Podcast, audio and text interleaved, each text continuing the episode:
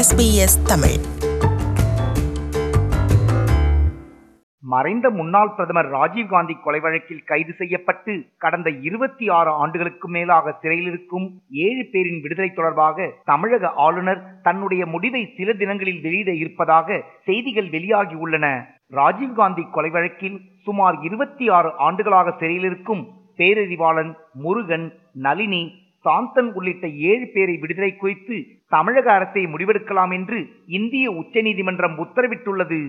ஏழு பேரை விடுதலை செய்ய தமிழக சட்டப்பேரவையில் நிறைவேற்றப்பட்ட சிறப்பு தீர்மானத்தை எதிர்த்து மத்திய அரசு தொடர்ந்த வழக்கில் இந்திய உச்சநீதிமன்றம் இந்த தீர்ப்பை வழங்கியது.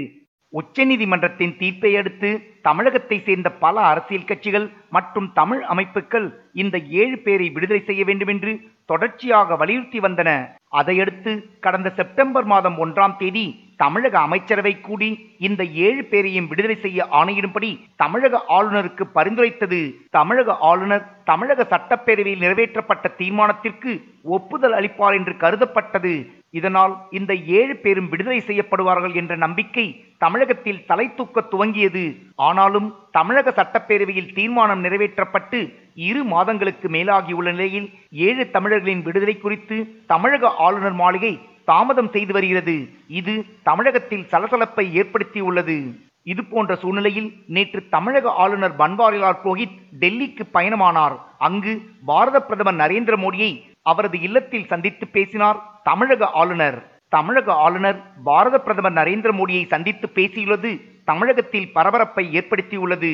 ராஜீவ்காந்தி கொலை வழக்கில் கைது செய்யப்பட்டு கடந்த இருபத்தி ஆறு ஆண்டுகளுக்கு மேலாக சிறையில் இருக்கும் ஏழு தமிழர்களின் விடுதலை தொடர்பாக தமிழக ஆளுநர் பேசியதாக செய்திகள் தெரிவிக்கின்றன. இதனால் கூடிய விரைவில் தமிழக ஆளுநர் பன்வாரிலால் புரோஹித் தனது முடிவை அறிவிப்பார் என்று கருதப்படுகிறது.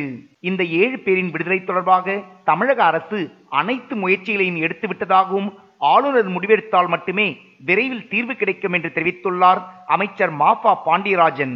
மனசுத்தையோட இந்த மந்திரி சபை முழுமையா நாங்க வந்து ரெக்கமெண்ட் பண்ணி கவர்னருக்கு கொடுத்தாச்சு. ஓகே ஏற்கனவே வந்து சட்ட போராட்டம் இதுல இருந்தப்போ அந்த சட்ட போராட்டம் தண்ணி இணைச்சுக்கிட்டு நாங்க வந்து மத்திய அரசாங்கத்துல இருந்து எல்லாத்தையும் எடுத்துட்டு வந்தாச்சு. இப்போ வந்து கவர்னர் அவர்களுடைய முடிவு அவ்வளவுதான். அந்த கவர்னர் முடிவுக்கு வருவதற்கு என்ன அழுத்தம் தர முடியுமோ அந்த அழுத்தத்தை நாங்க தந்துட்டோம். கவர்னர் வேகமா அதுக்கு முடிவு எடுத்துட்டாருன்னா இந்த பிரச்சனையோட தீர்வு வெகு விரைவில் வரும் நான் நினைக்கிறேன். இவ்வளவு ஆண்டுகளாக சிறையில் உள்ள ஏழு பேரும் விடுதலை செய்யப்பட வேண்டும் என்று தெரிவித்துள்ளார். திமுகவின் கனிமொழி. எல்லாருடைய எதிர்பார்ப்பும் கோரிக்கையும் அதுதான். அவ இத்தனை ஆண்டுகளாக அவங்க வந்து கஷ்டப்பட்டுட்டாங்க. இதுக்கு மேலேயாவது அவங்களுக்கு ஒரு நியாயம் கிடைக்க வேண்டும் என்பதுதான் அத்தனை பேருடைய கோரிக்கையும்.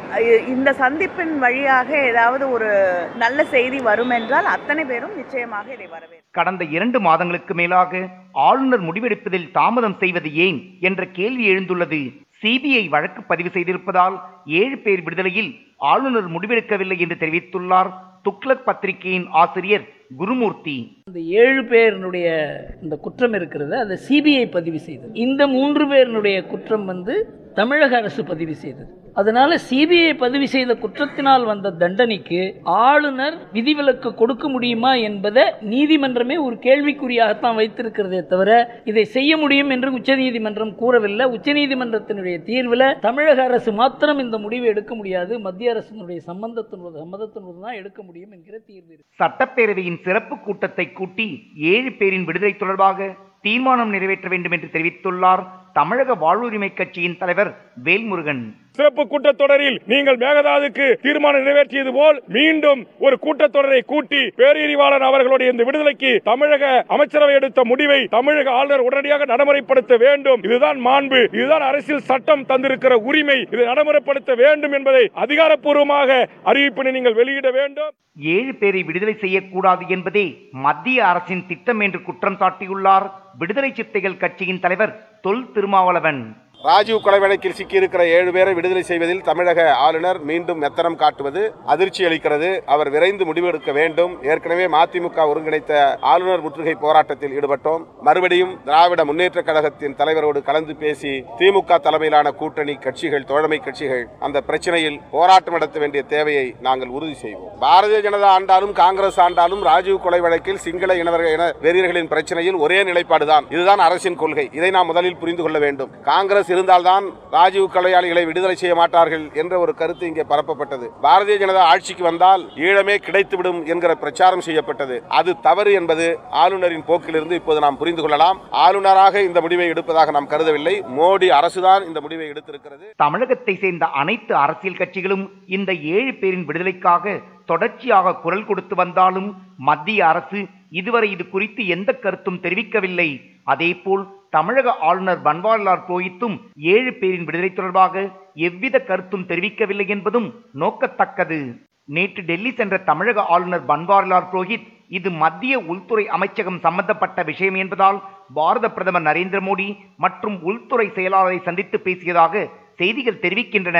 அதன்படி இந்த ஏழு பேர் விடுதலையில் கவர்னர் பன்வாரிலால் புரோஹித் விரைவில் மிக முக்கிய அறிவிப்பை வெளியிடுவார் என்று கருதப்படுகிறது. இது எஸ்பிஎஸ் வானொலியின் பார்வைகள் நிகழ்ச்சிக்காக தமிழகத்திலிருந்து ராஜ். இதை போன்ற இன்னும் பல நிகழ்ச்சிகளை செவிமடுக்க sbs.com.au forward ஸ்லாஷ் தமிழ்